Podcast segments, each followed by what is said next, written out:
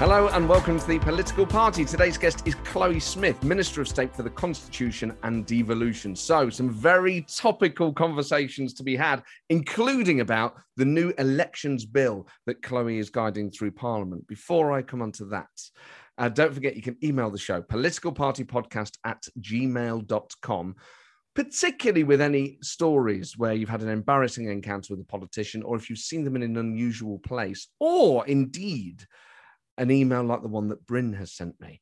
He says, I'm a student studying A level politics. Excellent, Bryn. Good luck with all that. Um, I'm sure you're doing very well. He says, In your episode with Keir Starmer, I thought I'd write to let you know that Keir Starmer is not the only politician with a cardboard cutout. In my politics classroom at college, we have a Tony Blair cutout, brackets, pre Iraq photo. oh boy. Um, so okay, I, I, think everyone understands what you mean by that, Bryn. Uh, standing in the corner, observing every lesson in a rather ominous fashion. Bryn, I'd love to see a picture of this actually. He says we also had a Nick Clegg one, but it was taken down after it got on the wrong side of a presumably disgruntled Lib Dem student and a pair of scissors. Bryn, I wouldn't narrow that to just the potential for it to be a Lib Dem um, student. Poor old Nick Clegg. So you can get a Tony Blair one and you can get a Nick Clegg one as well as Keir Starmer. I mean, it feels like if there is a huge marketplace for these things, you as an audience would be the primary target. So, um, I mean, I just bought that Keir Starmer one on Amazon. They're available through a few websites. Bryn, send us a couple of pictures. If you have any of you a life-size cardboard cutout of any politician, let me know. Politicalpartypodcast at gmail.com. As always, of course, you can leave a review for the podcast. It just helps other people find it. And it's just a small way for you to acknowledge that you've enjoyed it. If you haven't, perhaps don't leave a review. That would be a nice lesson. Um, there was a couple of people who've got Alan Partridge quotes into, which is very topical because obviously Chloe grew up in Norfolk. We do talk about um, Partridge very briefly. Um, someone has left a review that says Jurassic Park, um, and then says very nice things. I don't think there's a partridge reference in the rest of the in the reviews. That would feel bad to leave it out, but um, she did leave five stars, so well done. Um, it was left by um, Miss Proud. so thank you very much for that, and thank you for the partridge reference. But the message is, of course, just leave a review, um, uh, but only if it's nice. Otherwise, just hold your counsel. Uh, but yes, today's guest is Chloe Smith, Minister of State for the Constitution and Devolution, and the new elections bill, which I'm sure is of uh, interest to you and not just to me, has a number of things in it.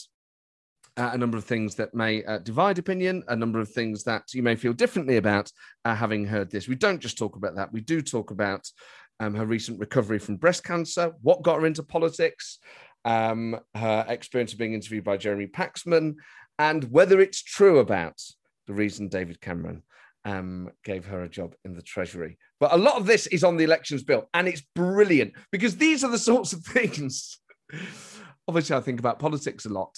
But as you may remember, during uh, the local election campaign, I was slightly surprised that we weren't talking about postal voting more. So I am interested in the rules around voting and um, why they exist and why some are promoted and why others aren't, and all that sort of thing. Voter ID, I think it's fair to say, is the most controversial part of this bill.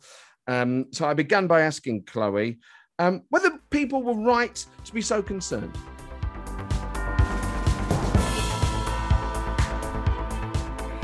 What we're introducing in the elections bill is something entirely reasonable and proportionate. And actually, it's something that people do in everyday life already, from picking up a parcel to getting out a library book to applying for benefits. It's a very normal thing to do, actually, to, to take a form of identification with you for, for lots of things. So we think it's perfectly reasonable uh, and indeed justified to ask for that with something so important as voting.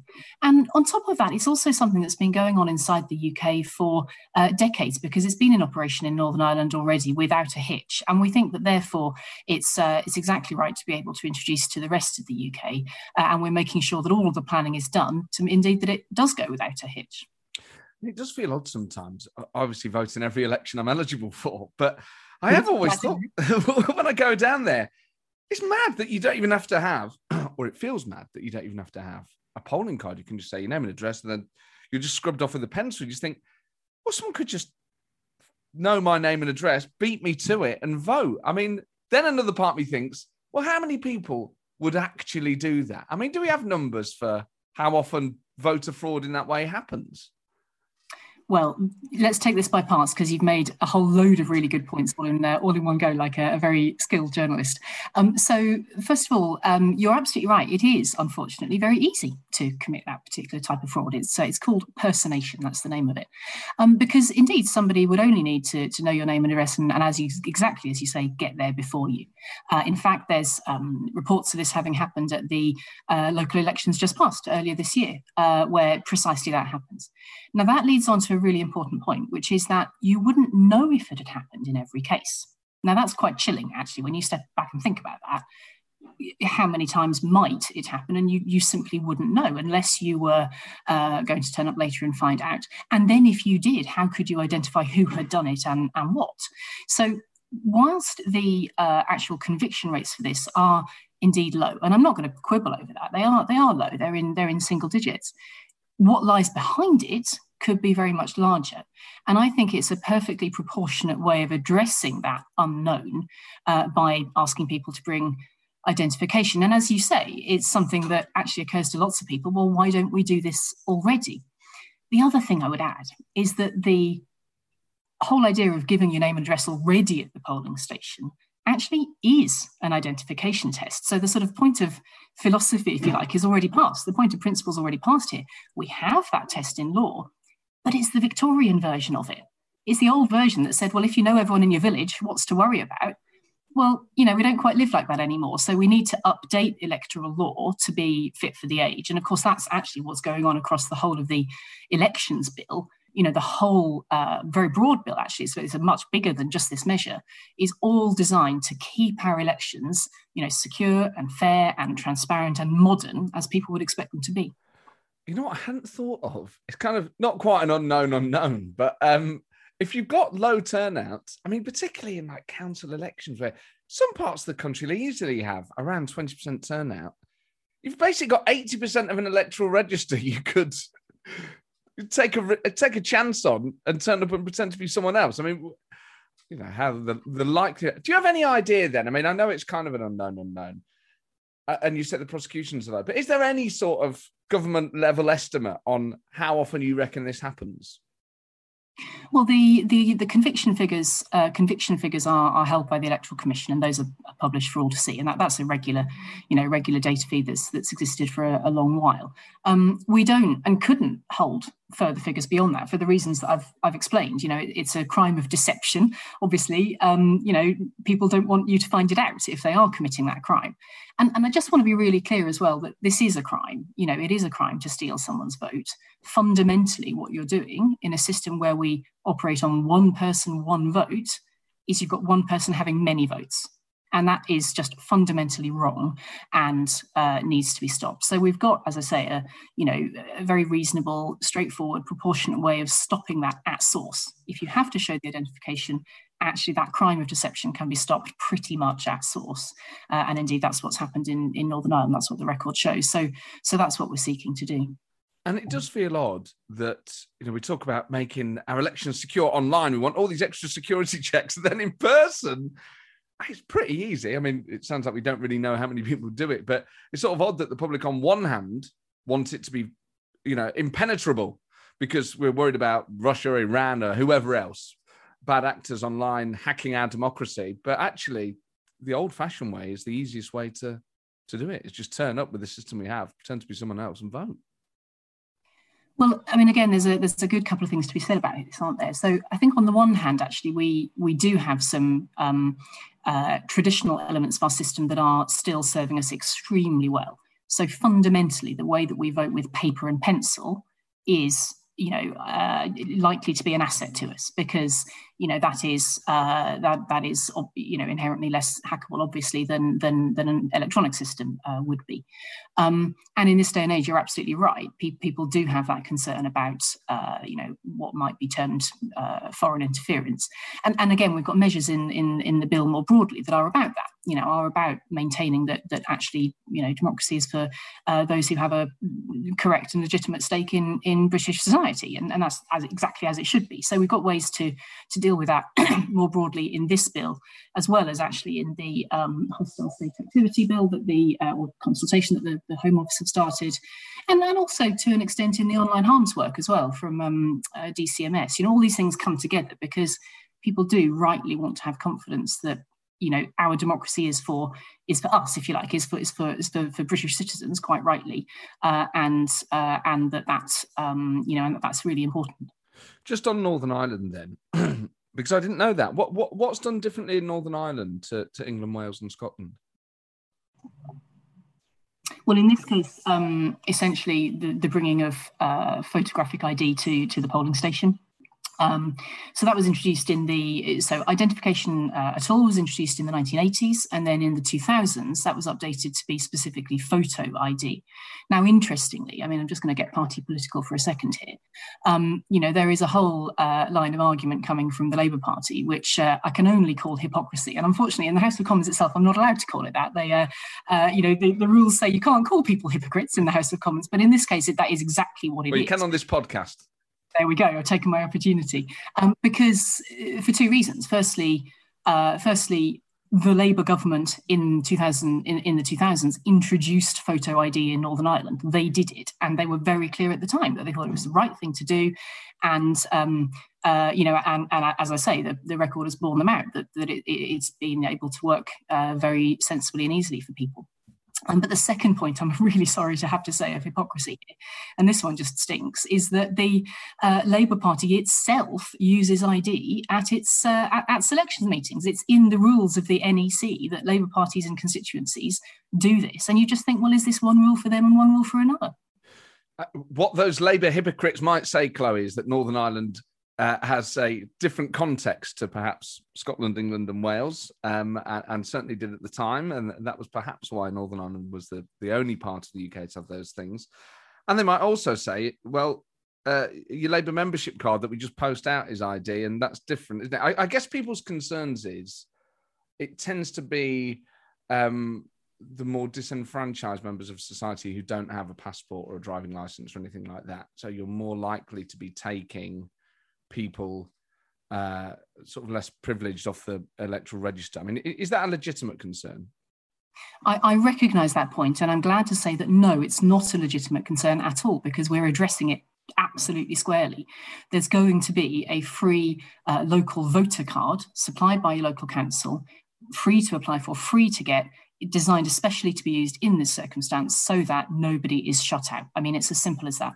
You know, we are making sure that nobody who is eligible to vote to, to vote is is shut out, and that's because I share exactly the same you know principle as you would do, and as any listener to this would do, which is that uh, people eligible eligible to vote uh, must be able to do so and should be encouraged to. And I, I take this opportunity to encourage anybody who, who's listening to get registered to vote, to use your vote. You know, I'm a Democrat, you're a Democrat. We want to see people participating.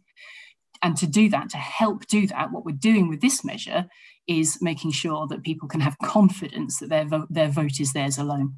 I mean, it's I already have a passport and a driving license, but I actually would like a voter card. So is that only for people who don't have existing ID, or can anyone? If, if you go on the electoral register, does everyone just immediately get one? Tell me, Matt, why would you like a voter card if you already have voter um, ID? Because I'm a sad loser and I keep all the polling cards from the general elections that I voted in. Uh, how many have you got? How many? How how thick is that stack by now? Well, thanks to the Conservatives, there've been quite a few in the last few years. So that, that stack. Tell, tell me about it. I, tell me about it. I, I, reached a point recently where I realised I'd fought ten, uh, fought, fought five elections in ten years. So oh, tell me about man. it. but I do, you know, I like to keep stuff like that. But obviously, I guess it, it's not for people like me who already have ID. Well, I mean, I, we we would obviously, you know, for the sake of sort of you know sensible use of public resources encourage it to be to be used by those who need it um, uh, and but but but we're quite open about the fact that it you know it will be freely available uh, and and as i say you know it's a matter of encouraging uh, anybody who may who may need to use it to do so so you know so I'll, I'll, I'll only answer that in a positive way i think is there a part of you that thinks, I mean, you talked about the previous Labour government, ID cards were so unpopular at the time within the Labour Party, let alone other sections of society? Although I think the public was slightly more on side than perhaps the Labour membership were. Do you often think when you're talking about stuff like this, actually, if the Blair government would have just pushed ID cards through, that would have solved a lot of these problems? Well, perhaps uh, perhaps Tony Blair might have might have thought that way. Um, and look, I mean, I recognise that there is also an argument from the from the right here in this particular debate, and I'm expecting David Davis to to make it in the House of Commons. He's already been been quite clear. Excuse me while I just take a gulp of water. That's nothing to do with David's views. I'm just. yeah, it's a warm um, day.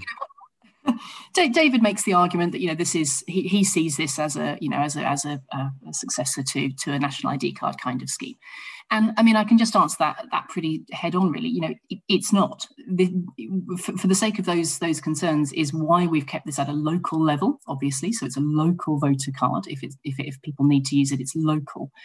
Um, and, and, by the way, of course, that's how our elections are run, you know, at their very uh, basis. You know, we hold those registers locally because that's a way of ensuring they are independent, they're disaggregated. I mean, there's even an argument, uh, again, going back to national security considerations, that they are, you know, uh, better, you know, be- better held that way. But for, for this point, you know, what I think I'll be saying to, to David when we get into the debates is that, uh, you know, as I say, it's, it's reasonable, it's proportionate, um, it is not an it's simply not a national ID card scheme. It won't be joined up in that kind of way. Um, and on top of that, it's the argument that I, I, I just put with you, Matt, that actually the test already exists.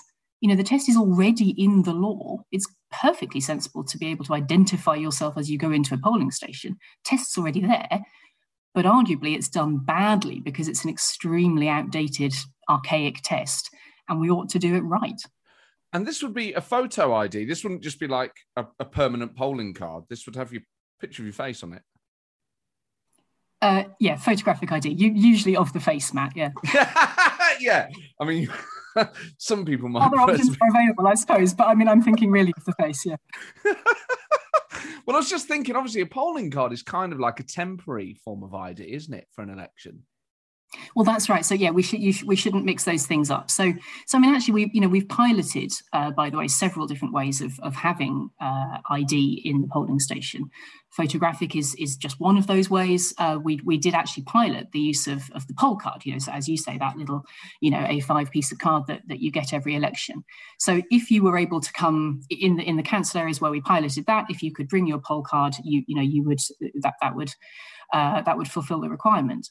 Um, but, but when we stood back and evaluated all the different types of things we piloted, I think it became pretty clear pretty quickly that photo identification was likely to be the, the most secure and, and the one that would give people the most confidence. You know, we've, we've got a clear record of that from the, you know, from what people said in the pilots. You could imagine, I mean, you know, if you were, for example, if you were living in a, in a block of flats or a place where your letterbox was accessible to others if they were determined about it, you know, your, your poll card could potentially fall into the wrong hands. So it's quite easy to see how that one could be uh, perhaps, uh, uh you know, misused. How do you convince people? Because people who, won't have existing photo ID, like a passport or a driving license, um, and I guess we've seen, uh, uh you know, with the vaccine and throughout uh, the pandemic, that certain communities perhaps are a bit more wary of the authorities and um, less likely to engage with the state in any form, whether it's local authority or even the health service. I mean, you're going to probably have to, in some areas, quite a lot of convincing. I, I mean, do you do you feel prepared for some of the resistance you're going to find? Well, first of all, let me put a number on that. So we've recently uh, added to all of the piloting and all of the evaluation with uh, additional research, with further research, and this is all part of just doing this properly. You know, as I say, this is my level of commitment to this. So we, you know, this has got to be implemented properly for all of these very good reasons that you're you're drawing out. Um, what we found was that 98% of the population already have the kind of ID we'll be talking about. So, which is not limited only to passports and driving licenses, but would include, you know, for example, concessionary travel cards and and and, and plenty more. Um, and 98% obviously is, is a is a very high number, you know. So I think we're already on, uh, as I say, a very reasonable and and and sort of well founded uh, approach. Um, but to make sure that that there's really wide awareness of uh, of the options available for anybody who's not in that that category, we're going to be doing a number of things. Um, I'm already working with uh, civil society organisations to try to get through to groups that that may be perceived to be less likely to have have forms of uh, ID, uh, and my door is absolutely open. You know, if there is if there is anybody, uh, any any group that that thinks that perhaps they're their members or people whose interest they're in, they're they're uh, uh, committed to, you know, may need to have a conversation. Please do that. I want to hear from you, and I want to work with you to get this right. So we've got that well underway, and that's that's been the case since the first piloting.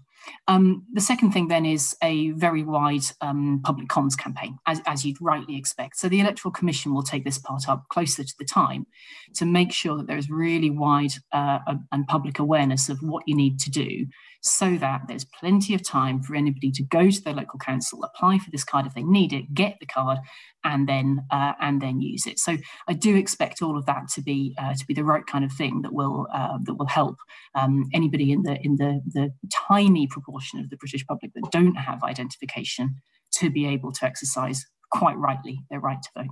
There are a load of other things that the, bill seeks to do. One of them is a new electoral sanction to be introduced to protect campaigners and those standing for or holding elected office from inexcusable, intimidatory, or abusive behaviour, both in person or online. We obviously think firstly about Jo Cox, and then more recently, her sister Kim, Kim Leadbeater, who also had a, a very awful experience in the street that was caught on video. Obviously, sadly, that experience isn't unique uh, to Batley and Spen. It's something that a lot of political campaigners, a lot of female candidates will recognise.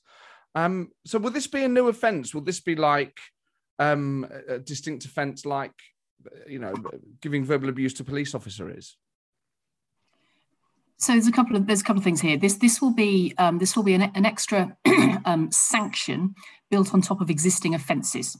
So what that means is the offences are already defined in law, uh, and you know you, you, can look across the whole range of the law and, and think what those might be. Um, and when one of those, when or if one of those comes to court, the court will be able to apply an additional sanction in terms of punishment. So what we're saying is. Um, we're not we're not um, we're not creating some special new offence that is uh, uh, particular to uh, elections. But if you do, if you commit one of the uh, existing forms of criminality uh, at an election time during uh, you know the, the election periods that that are uh, you know meant to be uh, you know meant to be dedicated towards having uh, a peaceful right to choose. You know, voters don't expect violence at our elections; they expect a peaceful right to choose. Um, if you commit such an offence at that time, then you've crossed a further line, and uh, the judge will be able to apply this penalty. And I mean, I would I would say myself, you know, I mean, I, have I've had um, you know, stupid things happen in the in the street. I mean, I think they're pretty contemptible. Um, uh, I, I, don't say that to try to brush it off. That you know, it's my, my genuine opinion of, of that kind of stuff. And I and and um, you, are right to draw out that this can uh, be seen as, as something that occurs more that happens more to uh, more to women, uh, indeed more to uh, people from from various types of minorities. That that's a matter of you know well researched record.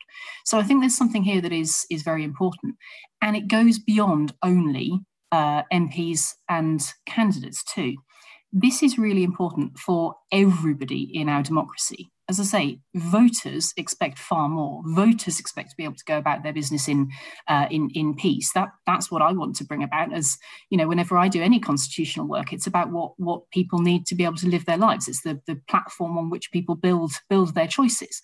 Um, so this is uh, about saying that for the sake of everybody at election time, voters all the way through to those whose names are actually on the ballot paper, um, we say election times are special, and so this extra sanction applies.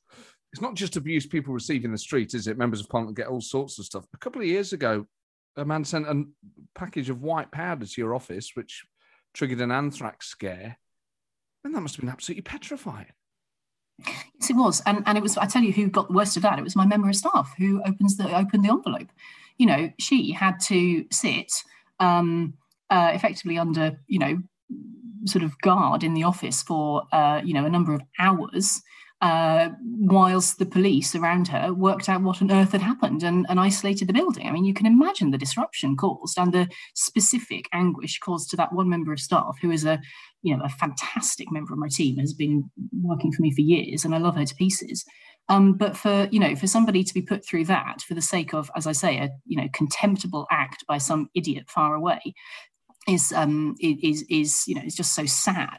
I, I, say far away because actually we, you know, we eventually came to light who the person was, and you know, he lives on the other side of the country. So what, quite what he thought he was doing in the democratic po- politics of Norwich, you know, I mean, I thought he could uh, he could take a hike, frankly. Um, but of course, it does also happen in in in person and far more, you know, far more sort of, you know, in in your face. Um, unfortunately, I could add other examples of the kind of thing that I've seen in in in my constituency as well. Um, but all of that is just not the kind of stuff people should have to put up with in politics, neither voters nor those who want to do public service. You know, we can all do better than this, uh, and this uh, this element of the elections bill is a contribution to that. And have you noticed? I mean, we talked about how many elections you've already fought since coming into the House of Commons in 2009, but have you noticed even in that 11 years, in which a lot of stuff has happened, 12 years, um, crikey. Do you feel like the temperature's been turned up? Do you have you noticed a, a, an uptick, a, an increase in the abuse that you see and experience yourself? Well, it's certainly been a, a pretty um, intense period of 12 years. You're absolutely right about that. And, you know, things happening that, that are hardly normal in politics. And, and by that, I would particularly think about the Brexit referendum having been, you know, an unusual turn of turn of, of politics, and uh, then followed by a pandemic, you know, hot on the heels. I mean, you you you really, you know, you're picking, you know, picking pretty, pretty uh, you know, big events there in, inside that that period. Um, uh, I think I think that that has given you know a greater intensity to, to politics. Uh, understandably, absolutely understandably, people's views you know go very high on on both those topics, quite quite rightly. And you see, for me, the thing is actually, I always welcome people's engagement in politics. I mean, I think the more engagement, the better. Um, you know, we who want to do public service and are, and are lucky enough to, to be elected to do it have to be able to deal with what comes and have to be able to serve our constituents however that comes and and serve the country if we're you know privileged enough to be on the national stage um, and and that means um, that means being able to hear people however they want to make themselves heard. So the other obvious thing that's happened inside that same period of years is you know is just a growth in social media growth in different methods you know. I chatted to my I chatted to my my you know mentor the other day who's uh, Gillian Shephard. She got me into politics first of all in, in rural Norfolk. That was my that was my starting point. And um you know I mean you think about what her literal physical constituency mailbag would have been like 30 years ago and, and a bit more compared to you know mine. And i mean it's just worlds apart. So so politics has changed. Um, yes it's got more intense. Some of that is difficult. But i wouldn't i couldn't possibly describe that as for the worse. I mean i think all engagement is is good engagement generally so long as it's polite and respectful and non-violent, you know, let's have it. Or as Delia Smith would say in Norwich, let's be having you. Indeed, I want to ask you about Gillian Shephard, but I just let's finish off talking about the elections bill just while we're on it, so that I don't forget, because there are some really important and interesting things in it. And one of them is a new digital imprints regime, which will require political campaigners to explicitly declare when they are promoting campaign content online and on whose behalf. Now, sort of immediately see the sense of that. Is there a risk though that then people who are just commenting on Twitter are then effectively counted as? I mean, you think of someone like Owen Jones, would he then be whacked with a fine for saying, "Oh, I endorse this candidate" or vote Labour? So we've taken a lot of care over over this one for for exactly uh, this point. You're, you're, you're absolutely spot on again, Matt, um, uh, because you know naturally you don't want to uh, penalise or, or, you know effectively criminalise um, people's personal opinions. Quite quite right. There has to be that space, absolutely. And this is one of the challenges that that would come if you were endeavouring to do any kind of regulation in the you know in the digital age. So um, we think we've arrived at the right uh, the right solution on this, which is to to make sure that we're defining uh, the material in question as uh, material that is uh, political. Uh, and material that is election oriented, now, it doesn't have to be only at election time. We're um, saying that this could apply year round. So that's why I say it's political uh, and uh, electoral. Um, the electoral test uh, actually is, is one that's already very clear in, in the law. It's something that is uh, you know, designed to promote or procure a particular electoral outcome. So in the example you just gave, if the person is saying, you know, vote this party or don't vote that party, then, then that is, uh, you know, that is likely to be electoral. Um, but if they were simply saying, oh, do you know, I believe in X or I don't particularly like Y or Z, you know, as a subject matter as opposed to as a you know candidate or a party, then then you know then that that might be a different different question. All of this is obviously um, you know going to be something that, that campaigners and, and people who are producing the material do have to get used to. So again, we're going to make sure there is very clear uh, guidance and communications about what this consists of, because the last thing we want is for, for this to be, uh, you know, confusing and difficult to to make work that's why we've consulted on it, um, you know, quite extensively actually to get the technicals of this right. I think people will welcome that it's happening because what it means is greater transparency. Just to be clear for any listener who um, might not be aware of what a digital imprint actually is, um, anyone who isn't steeped in the history of election leaflets, for example, uh, election leaflets, if you pick, you know, traditional paper leaflets, if you pick one up, there's a tiny line of print at the bottom that says this leaflet was printed and promoted by uh, blah on behalf of blah, you know, to, to address of party blah at, you know, blah. And that's what we're trying to transfer into the digital space. Why would we do that? It's because you need to be able to see who is chatting to you online, be able to see who it is that is trying to uh, influence your vote. We think that is a, a perfectly reasonable and central tenet of um, of our democratic politics. And as I say, it already it's been happening in the paper leaflet world for, for, for decades. So so this is the update into the online world. But to achieve that, as I say, um, needs to be able to be clear uh, and limited to uh, political and electoral materials so that it doesn't bring in um, people who are merely expressing their own personal view on something. Yeah, and I guess now on Twitter, you have, you know, if you see a government minister tweet, Twitter adds a kind of UK government account kind of line to it, doesn't it? So you know what you're seeing. So I guess in a way, it's just a form of that at election time. I, I, I, think you could see it that way. I mean, there's there's obviously you know a role here that, that the current social media platforms can can play as well, and I, and I you know I think that's um, you know broadly a helpful thing if if they can add to transparency too. Um, and and for example, you know the way that uh, the way that some platforms run effectively libraries of of you know material. Um, is a is a good thing. It Means that voters can search, you know, citizens can search through that and and you know, you might almost then argue, well, the government doesn't need to do it because it's already been provided in this in the same space. So, so, so that's part of the same debate, really. Um, but I think the the other key thing here is that actually you can't just limit this to the platforms that you can currently conceive of. If we're writing law, it has to be good law for the future. So, you know, you tell me what the platforms of 10 years' time are going to be, 20 years' time, 40 years' time. I want this law to be a good one that stands the test of time. So we've worked hard to try to make sure this is uh, as as much future proofed as possible, um, uh, whilst conscious that it's it's coming into an environment where there's uh, already quite you know quite a demanding pressure being laid on on social media companies to do their bit as well. Hey, I'm Ryan Reynolds. Recently, I asked Mint Mobile's legal team if big wireless companies are allowed to raise prices due to inflation. They said yes. And then when I asked if raising prices technically violates those onerous two-year contracts, they said, "What the f*** are you talking about? You insane Hollywood ass." So to recap, we're cutting the price of Mint Unlimited from $30 a month to just $15 a month. Give it a try at mintmobile.com slash switch. $45 up front for three months plus taxes and fees. Promo for new customers for limited time. Unlimited more than 40 gigabytes per month. Slows. Full terms at mintmobile.com. Even on a budget, quality is non-negotiable. That's why Quince is the place to score high-end essentials at 50 to 80% less than similar brands. Get your hands on buttery soft cashmere sweaters from just 60 bucks, Italian leather jackets, and so much more. And the best part about Quince, they exclusively partner with factories committed to safe, ethical and responsible manufacturing. Elevate your style without the elevated price tag with Quince. Go to quince.com/upgrade for free shipping and 365-day returns. I mean any political activist listening to this who has ever had to print a leaflet on a risograph or anything I mean, the amount I remember, oh dear me, the imprint is the thing you always forget and always get wrong. And you can't put it out without that being correct. And there'll be people listening to this around the world with their head in their hands, remembering long nights in campaign offices having to chuck thousands of leaflets in the recycling.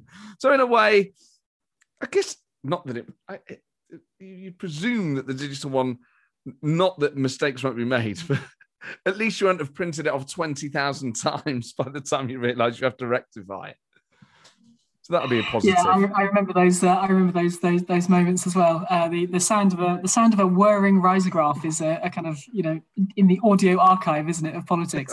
um, but but the other thing I think that's worth worth saying here. I mean, you know, if you if you really do have listeners around the world, which I'm fantastic if you do, delighted. Oh, absolutely. Uh, great stuff. Um, well, actually, do you know here is one where the UK is going to be ahead um, this is genuinely something that not very many countries have managed to do so far.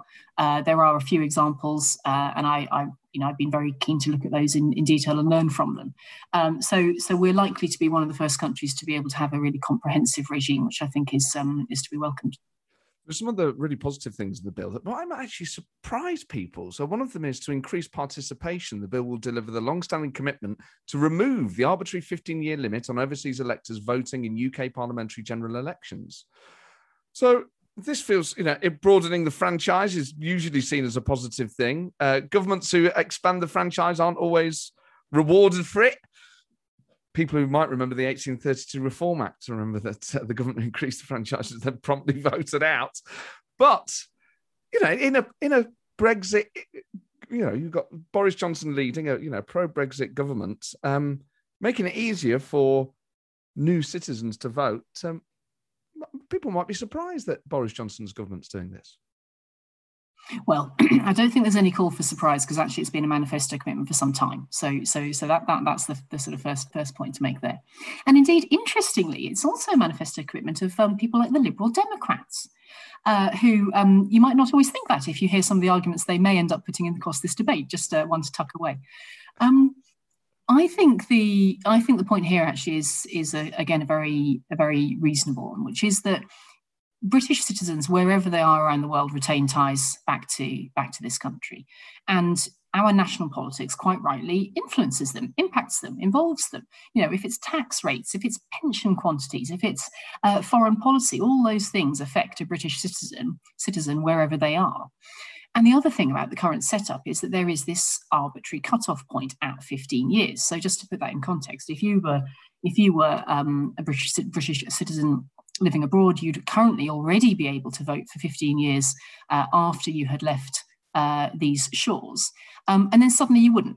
You know, the next day you wouldn't. It's as sudden as that. I mean, we we don't generally tend to think that's a good thing to do in in public policy. You know, to have sort of abrupt cut-offs, uh, do we? And and so this this is one of those. And I think a lot of people experience that as really unjust. Actually, one day to the next, have they suddenly stopped being so British? No, of course they haven't. So we're we're taking out that. Um, that cutoff point. And that's where the, uh, as you say, extension of the franchise comes from. That's where that's where greater numbers come from. But we think they're they're obviously they're already, you know, in a category that we already welcome in in British politics, and and and rightly so. A cynic might say, "Oh, this is Boris Johnson figuring out that." Uh you're going to get a load of expats who, who go abroad, and they're always the kind of Brits abroad, down the Rose and Crown, down at the Costa, and he's going to you're going to keep those people on the franchise. And what's more, they might say that means that in any future Scottish independence referendum, Scottish people who've moved to England and therefore might be more pro-union can then tip the balance in any future plebiscite. Well, let's do let's take those two things in halves because you've opened up a massive one with the, with the second part of that. But but stick, sticking with um, overseas electors uh, for our um, UK general elections, um, actually uh, no, this is this is not this is not something uh, you know solely for the Conservative Party. It just it just simply isn't. I've already made the point about the Lib Dems manifesto, uh, and let me add one from Labour, which is that one of the most veteran campaigners on this is Mr. Harry Shindler, uh, quite a fabulous uh, old gent who is going to be 100. In fact, I think it was 104 days ago, if I remember his birthday rightly. Uh, I sent him a copy of the bill with with my love um, because his birthday he, card. He is the oldest serving member of the Labour Party and has been active on this for years as a, uh, uh, as in fact a, a previous World War II uh, uh, fighter who is living in Italy. So you know this this really is one for everybody, and I think we we could all be proud of that. Um, do you, shall we really go on at this point in the conversation to uh, to to the idea of Scottish independence, or do you want to exhaust the elections bill first? Well, I guess to deal with that. Maybe let's just deal with that individual point about people might smell a rat and go, "Hang on." They're worried about losing Scotland, and the Scots who live south of the border are naturally going to be more predisposed to Scotland remaining in the union. And this is a this is keeping Scotland in the union through the back door. So there's a there's a boring technical point first, and then there's a then there's the kind of high politics point. The, the boring technical point is that this this measure is totally separate to that and just just wouldn't apply in that way. Um, it, it, as you might know, elections policy actually itself is devolved. So what I'm legislating for in this bill is matters that are reserved, in other words, um, UK general elections, uh, and that's that's where overseas voters are eligible to to vote. Incidentally, not in um, English local elections. Um, so, in terms of Scottish devolved elections, this matter wouldn't cover that. Um, now, coming on then to you know, coming on then to the, the, kind of broader you know broader political point about about you know is is now the right time for a referendum uh, on Scottish independence and and on what basis would it be run? I mean, we just think that now isn't the right time. You know, we we we we very firmly believe that we've got uh, a big enough job on our hands uh, recovering from the pandemic, and that that uh, actually is best done at a UK-wide level. And I think that's demonstrably true when you look at the vaccination rollout, you look at furlough, you look at all these things that have only been possible because of the size and scale of the UK. So um, I don't think we're really um, you know, looking at the uh, details of, of precisely who would vote in any, any, such referendum, because we just think now is not the right time to to have such a thing. As Minister for the Constitution, it must be such a fascinating role because, I mean, there basically isn't one, or there is, but it's not codified. And different parts of the UK have different rules and different things and different parts governing them. Just on the Scotland issue, which is for most people, when they think of UK constitutional politics is the first thing that springs to mind. Obviously, Boris Johnson in the past had said that devolution had been a disaster. He may have been joking, but nevertheless, is the what is the kind of government view of devolution? Is it that it supports it and it's a good idea? Is it that it should go further? Is it that this is enough? Is it that in some ways it should be rolled back? Well, um, first of all, I suppose in passing, I should say a thing about the idea of us having a, a, a as you say, no constitution, which is, is of course not quite right. It's it's an, an a, uncodified one. Um, and in fact, I'm very proud to have been the minister for it over a period of 10 years under three different prime ministers. I think I'm a, rather in the uh, sort of long, long serving uh, subject matter expert category with, with some of that.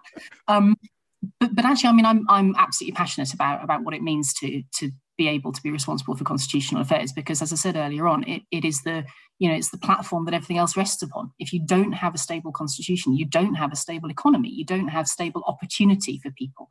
You know and, and arguably we saw um, the risk of that rear its head um, uh, you know in 2019 um, if you don't mind me just making one other reference to uncodified constitution, um, actually in another another part of my work, I'm seeing the uh, repeal of the Fixed Term Parliament Act, uh, through. That's the called the Dissolution and Calling of Parliaments Bill. Lucky me, I've got two bills at once, uh, and that is uh, even only as I return to the House of Commons after breast cancer. Um, and um, and that is you know that is one where we'll be returning to to older constitutional arrangements because newer ones didn't work. Uh, so, so you know, I think that is, I think that's a point in favour of the uh, the uncodified uh, arrangements that have stood the test of stood the test of time. Now, devolution, right? Let's do that. Um, I mean, I think there's I, I, think there's been enormous strengths actually through devolution. So you've already heard me say, nonetheless, that we we have um, huge success to, to be uh, I think confident in at a, at a you know at a UK level. What is the United Kingdom all about? You know, it's about being the most successful and you know the, mo- the most successful political and economic union you know the world's ever seen but it's also actually now about being able to have decision making taken in a, in a in a way that is closer to where people uh, are, and that that's right and proper. So, so you know that we that obviously covers uh, the devolution settlements that we've got in in Northern Ireland, Scotland, um, and Wales. But also, let's have a nod to uh, to England here, which is, I think, you know what you what you saw coming out in the Prime Minister's levelling up speech last week, um, where you know he's rightly saying local leadership makes a huge difference, and um, the chance, for example, to see that at county level could well be transformational. Just on things being repealed, English votes for English laws, which was David Cameron's immediate reaction, really, to, to the uh, Scottish independence referendum in 2014, that's now gone. I mean, is that is that a backward step or a forward step? Well, that is a very fine example of um, the repeal of that is a very fine example of um, uh, why of, of, of, how we need to be uh, working for the whole of the United Kingdom.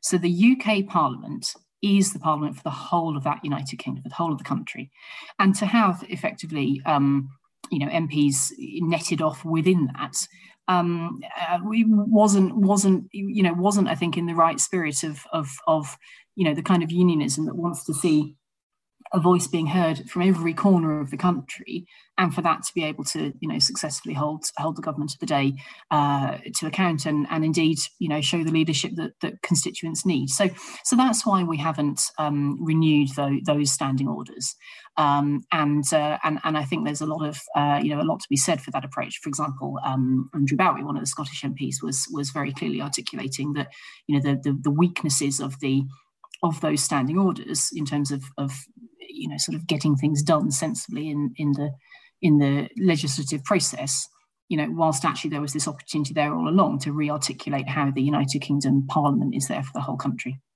Isn't there a danger with this that at the moment a sense of organized english nationalism is basically restricted to elements of the football hooliganism community and a few kind of crackpots? Um, but the danger is with stuff like this is that you end up kind of placating, trying to keep Scotland in the union at all costs, and doing things that are fundamentally undemocratic. That Scottish MPs can vote on things that are devolved, and the SNP can elect X amount of people to Parliament to to change the laws in England when they have those laws that devolved in Scotland. So things like Sunday trading or fox hunting or whatever it is, whatever future thing might be, you then go, actually, you've got this imbalance, and we're just gambling on the fact that England isn't as far down the road in terms of its independence debate as Scotland is. But that day might come. I, am not sure that's really the, the, right debate to be having. I mean, I think, I think, as I say, we, we do need to think really about what the United Kingdom Parliament is for. Um, you know, and it is the place where where people need to come together from from all four corners of the uh, you know of, of, of, the of the country to be able to take their view on uh, on on national matters. Um, you know, yes, it is also the case that actually uh, matters for England are uh, dealt with through through you know through through the Parliament as well. But there are ways for that to be done, and ways for that to be done successfully, ways for that to be properly held to account. That I think um, I think will be able to to do this job. And why don't you think there is a sense of English nationalism in the in the in in UK politics in the same way that there is in Scotland. I mean, I, I, guess that for a lot of people, Englishness and Britishness are kind of the same thing, and England makes up so much more of the population of Britain that conflating it with Britishness kind of is probably easier for people. Maybe they don't think about it in the same way. Um, obviously, England has a different relationship with Westminster, perhaps, to the one that Scotland has. But devolution in England hasn't been done at a national level, it's been done at regional and, and city level. Why do you think that is? I mean, speaking from speaking from quite personal experience, I think I think devolution at at the more regional and local level in England um, has really worked. So, if I take this theme again of of local leadership that the Prime Minister was setting out last week, and this really resonates with me. You know, he, that, that, speech, by the way, I, I loved. I mean, it reminded me why I'm a conservative. It reminded me why I went into politics. That that is, those are the kind of issues I want to be, you know, I want to be able to to make a contribution to. And um, you know, and and and that speaks, you know, for me to not only my motivation but also actually track record in, for example, uh, Norwich and Norfolk. You know, my my constituency and, and where I come from, because you know, I've I've um, devised and founded a scheme in Norwich to uh, halve youth unemployment in our city. And working with you know the right partners locally, who I brought together, uh, we said, okay, here's a city. We have a fantastic, you know, tightly focused economy, tightly focused community. We can really do this with a sense of community pride. And we went ahead and did it. We did it, in fact, in less time than we challenged ourselves to do it, and we made a difference to, you know, hundreds and hundreds of lives. That is local leadership in action. And I think that really works. I think you can see examples of that up and down the country throughout England and, in, and no doubt also actually in Scotland, Wales, and Northern Ireland as well. And I really hope so. Um, but I, I, think I think that kind of track record is what the Prime Minister, you know, will have been thinking of in his speech, and where we can do so much more. You know, he's absolutely correct to think about um, the way that uh, you know, for too many people, geography turns out to be destiny. I mean, I certainly felt that way when I was growing up in in rural Norfolk. You know, where I'm sorry to say there weren't exactly opportunities ten a penny on the ground in in uh, Southwest Norfolk. You know, my first job was a first job was a you know was was was um, uh, picking lettuces in the fields and followed by chopping them in the factories, followed by um, you know a little bit of a step up in the world by being able to wash the dish, wash the dishes at a local national trust property. You know, there weren't in a rural place many more opportunities immediately obvious than that. You know, so so I I um, began to develop my my political thinking and, and views based on well where where do you find opportunity how do you get to it how do you help it be there for everybody um, and that's what I can now see um, coming through nationally which I'm I'm delighted to see. Obviously, one of the places you could have worked obviously was North Norfolk Digital or uh, Pear Tree Productions or any of um, Alan Partridge's fine enterprises that, of course, all um, rooted in fact. I mean, how do people of Norfolk feel about Partridge? Because Coogan's from Manchester, so does it feel like a a positive or a negative to the people there? yeah, it's a bit of both, isn't it? Um, I don't, I don't know if you. Well, maybe one day I need to invite you to uh, to come and visit Norwich. Um, oh, I love it! It's the, an amazing place. when the last, um, when the last, when the the when he made the, the film out of Alan Partridge, actually, the, the whole joke became, um, you know, have the premiere in Anglia Square, not Leicester Square, uh, which uh, which made us all giggle a bit.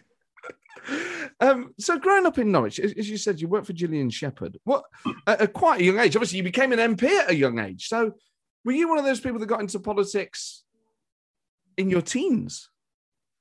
Well, yes, I was. No, that, that that's right. And and actually, you know, the, the kind of experiences I was just talking about, you know, were were all part of me thinking, you know, well, well, what is there in you know what is there in rural Norfolk and what more could be what more could be done? And and the, one of the ways I I started thinking about that was was transport. Um, so I mean the, you know the the PM is not alone in in liking a you know liking buses like trains and, and, and, automobiles you know. They they actually are, they, they really are really meaningful in terms of being able to get to the stuff you want to get to. It's as simple as that. Um, so you know as a as a teenager I was um, working to try to set up a youth forum across Norfolk that might have as its aim, you know, getting more bus routes so we could see our mates. I mean, you know, basic stuff. And um, and from that started getting the idea that actually you can stand up and do something for for your community.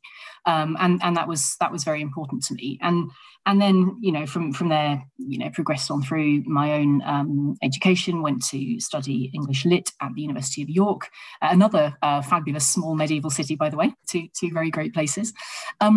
And um, you know, and then went to went to work in the private sector. I used to work for Deloitte as a management consultant, and then and then began to work my way back towards politics and think, well, perhaps I could, you know, perhaps I could do this.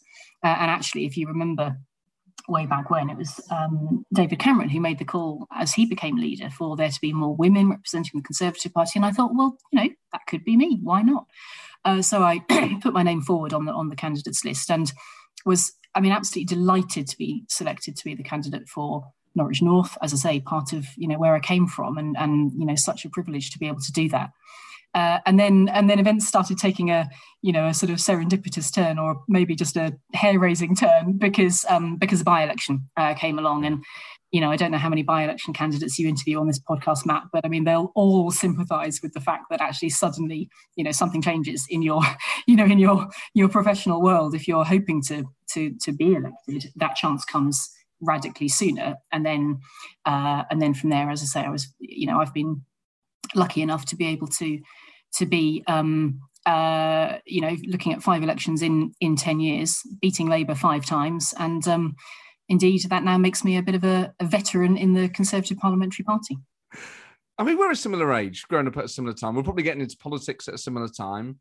So it was the end of the major era Tony Blair is this really exciting individual who is appealing to every corner of the UK, apparently, or certainly every corner of Britain. Now, I get that you're growing up in Norfolk, which has its own distinct politics, but was there any part of you that thought, oh, actually, I quite quite like New Labour? It, you know, was there ever a, a, a fork in the road? Could you have ended up being a Labour MP and not a Conservative one?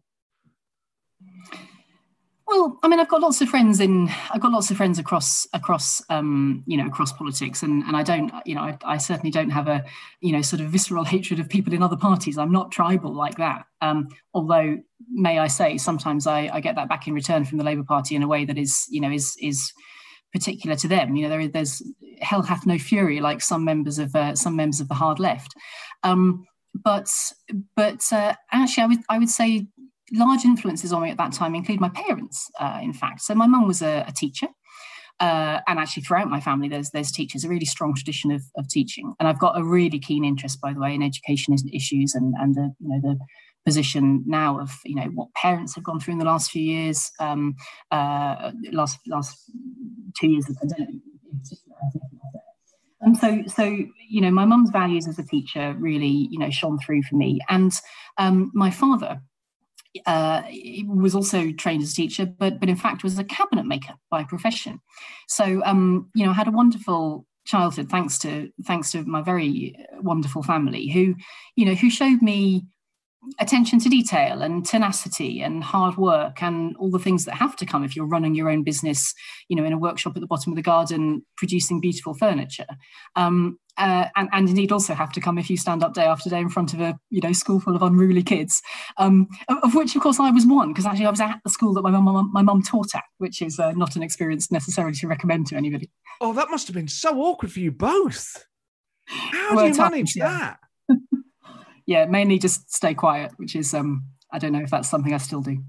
Yes, when I think of the school that I went to, there were a couple of kids who were the um, children of some of the teachers, and either they kind of got away with murder, or they had to behave just so impeccably well that it was very hard for them to kind of be themselves because they were always known as Mr. or Mrs. So and so's child. I, I always thought it was quite harsh on them, but I guess if you're living in the middle of nowhere, you probably didn't have the range of choices of schools to go to well yeah again back to the point about what does opportunity really look like you know in in sparse rural areas it looks very very different um, so uh, so yeah um, the um, the things I really, I mean, the things I was also taking an interest in at the time, you know, I was, I was quite sporty, um, a very keen cyclist, uh, and actually, as I, you know, as I kind of complete recovery now from, you know, from from the surgery after cancer, I'm, I can't wait to get back cycling. Actually, that's my goal for next week is is to get, you know, get back on the bike again.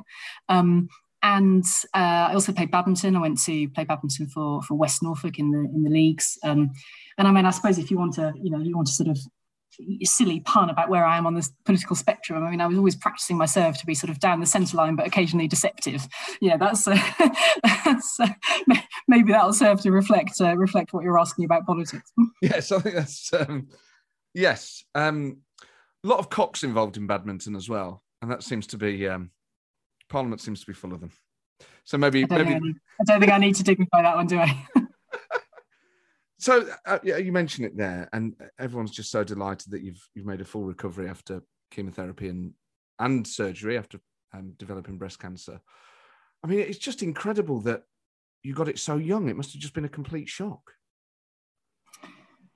Yes, I suppose that is true. Um, you know, and you sort of look around the treatment room, and, and I think on the whole, people are older than you as you're as you're you know receiving your your treatment. Um, but but I mean, unfortunately, the truth is actually cancer, you know, can and will hit very many of us over our lifetimes. Um, and, and what I've tried to do here is is you know just turn this um, rather awful thing into a, an opportunity to to remind others to get checked and, and get tested. You know, if you have a um, if you have a, a, lump in your breast or anything unusual that you might find in, in your body, you know, please go and speak to your doctor about it.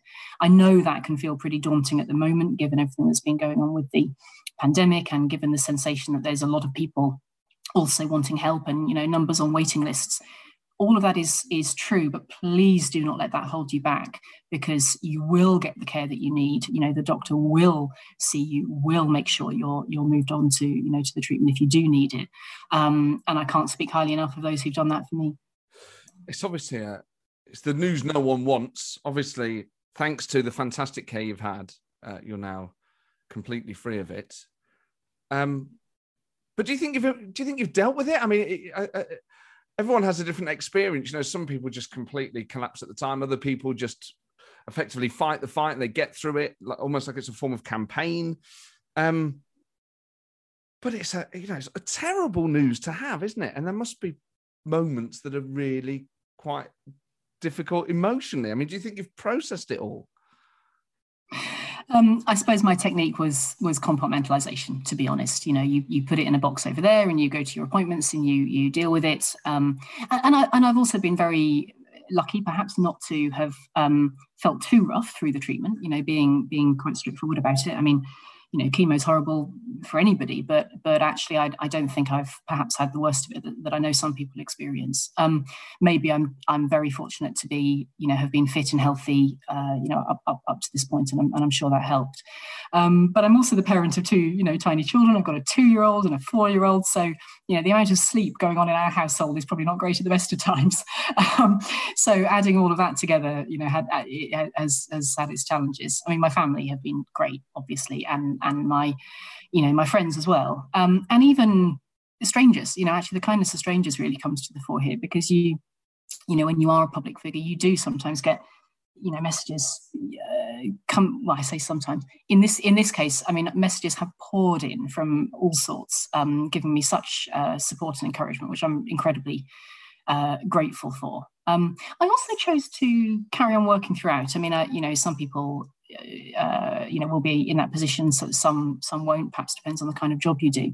Um, and given the ways that uh, you know westminster has has turned virtual obviously various other jobs have done that as well in the same you know same period with the pandemic um, it has been possible for me to carry on you know carry on doing doing the, the work that i love um, which has you know kept me sane although to be able to say that about the madhouse that is westminster i suppose is, is sort of quite quite something. But but you know, I'm I'm I'm glad of that because because as I say, uh, that that kept my my sort of familiar work life and you know my familiar interests and passions going whilst even these strange things were also happening. Resilience gets talked about a lot in politics, and politicians who mention it often draw on a tragedy, losing a parent or a loved one, a sibling. People talk about dealing with their own health scares or uh, all sorts of tragedies that can befall people, often out of a clear blue sky. Uh, perhaps it's too early to tell, but has this changed your perspective on life or politics? I think it has. I mean, I think I think yes, I've had to draw on on I've had to dig you know pretty deep over the last few months and draw on resilience that um, I think I, I, suspect I've I've always had inside me, but it, you know it's come to it's come to to come come come to be needed in the, in the last while. And as I say, those, values run quite deep for me as well. You know, mentioning my parents. Um, I mean, there's also a rather nice story a little step further back in the family tree. Actually, at a certain point where in my background there were um, a family of uh, immigrants from Italy who came and started with a rag and bone business and finished with an antiques shop, you know, and sort of quite lovely sense of, you know, building things up and keeping going and determination and, and so on. Um, and and I mean, I, I've I've been immensely flattered by you know a lot of the very nice things people have said about me as well. You know, in in a couple of the debates where I've not been able to be present in person, you know, people have have said um, very uh, very nice things about me, and that that's that's very nice of them to have done so. Um, so I suppose you yeah you learn a bit about yourself, you learn a bit about how others see you, but I think most important of all, you learn about what others also need. So you know, as a constituency MP, you are always trying to walk in other people's shoes. That's what you do. That's the job title, the job description. Um, but I know now what some of those shoes, you know, feel like. Um, and I have great sympathy for others who are going through similar positions or, or any kind of uh, any kind of challenging illness. Um, and I hope there's things that I can contribute back in turn to to be able to help others. You also mentioned a spell at Deloitte, which I don't, you know, this went round at the time, and I don't know if it's true or not. But is it true that David Cameron appointed you as a Treasury Minister because he thought because you'd been at Deloitte that meant you were an accountant?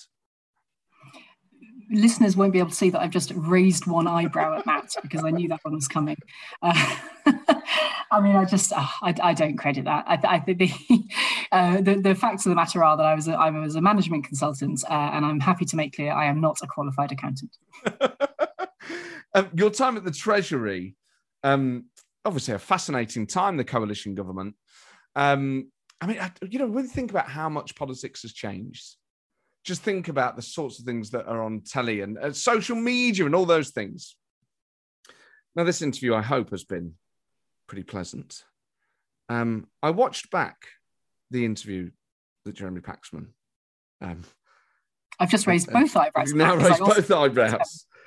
But I think he was pretty rude to you. I don't know if you felt that at the time. I mean, obviously at the time, politicians get a grilling, and still now is you know is part of political life, and it seems an essential part of it. And robust questioning in public is important. But you know, watching that back before talking to you today, actually, I just thought he just seemed like he was in a foul mood. It didn't really feel like a justified, robust interview. I mean, obviously, you find yourself in the middle of it as a, a relatively new minister, as a relatively young person with all your experience in life, but still not hardened in the way that you know war dogs who've been around for 30 years have, have, have been. But did it feel inappropriate that interview? I remember thinking at the time that you know he was he was asking some questions that were you know to to put it mildly misguided. You know the idea that the general public wouldn't appreciate paying less money in fuel duty. You know is, is I, think, I think probably you know badly badly placed. Um, but I mean you know, I think the whole thing was a mountain out of the mole, out of a molehill uh, at the time. Um, I am now obviously quite a different person. Just to make the obvious point, you know, we're talking ten years ago. I mean, you you ask yourself, Matt, what you did in your professional work ten years ago was it as good as what you're doing today? No, of course it wasn't. You know, you you you live, you learn, you you you know take what's in your path, you chew it up, you spit it out. I mean, that's uh, you know that, that's what that's what I, I that's how I now see that.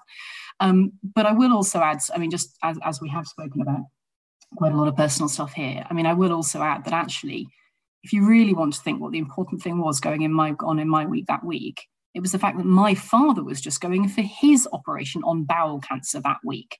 You know, was I really caring what Jeremy Paxman said to me, or was I really thinking about uh, a loved one going through a, a, tough operation? You know, you, you can choose. I mean, I could say something, uh, you know, pretty unbroadcastable about about what that, you know, what that felt like at the time. Uh, but actually, I know where my priorities really were. I mean, it was a, it was a real baptism of fire. I mean, as I say, robust interviews have to be part, I guess, of a of a democracy, but it's about when they're appropriate or not. And that I don't know if people. I think the danger is at the time. In a way, elements of the public kind of enjoy it and they go, yeah, you know, be tough on a Tory on telly. And you think, well, as this podcast is kind of set up to prove, politicians are still human beings. And as you say, often with um, things going on at the time that viewers might not appreciate. Um, so I don't know what I guess the point is. Um, not that this was set up as an antidote to that uh, interview specifically, but it just can't have been a very well, It's great therapy, Matt. I should come on. well, at least there's that. At least there's that. Um, Chloe, this has been an absolute treat. Um, thank you so much for coming on, and it's been great to talk about, uh, you know, a variety of things. Um, and obviously, the big political interview this week or in the last few days has been the one um, with Dominic Cummings. And I think this has probably been more constructive than that as well. All eyebrows now raised on all sides of the camera. Well, I'll, I'll yeah, I'll, I'll, leave it at that. I don't, I don't think any of those topics need uh, need more added, do they? Chloe, thank you so much. Thank you, Matt. Really nice to speak to you. Pleasure.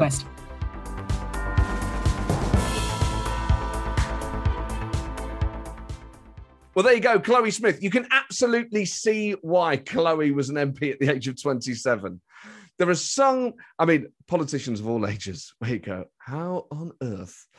But you go, oh my God, uh, you were clearly destined to be a, a, politician. 27 was probably late, really. Um, but what a what a brilliant conversation, and, and, really good to talk in detail about that piece of legislation, which I've done a few times on this show, of course, with specific reports and things, but I think it is good to get into the detail and the logic behind these things and then talk about the wider picture. And I, I loved the conversation about devolution. Um, but there are some people in life that are just a bit more optimistic than the others. And Chloe Smith is one of those people, just has um, a bit more optimism and a bit more energy. And you just think, well, that's that will always serve you well. That will always carry you through. So um, I hope you enjoyed this episode. If you did, please leave a review. And if you want to get an Alan Partridge reference in there, that I'm sure would delight uh, not just myself, but uh, Chloe Smith as well. And then please do email the show, politicalpartypodcast at gmail.com. I have some very exciting news about this podcast in terms of its live shows, which as soon as it is fully official, I shall announce. But um, yes, I mean, I'm sort of giving it away, I guess. But anyway, yes, um, it, the full details. I'm just rambling now. I'm rambling like I'm interviewing myself. Well, I just want to say, you know, I, I don't want to preempt the announcement. So I will see you soon. ta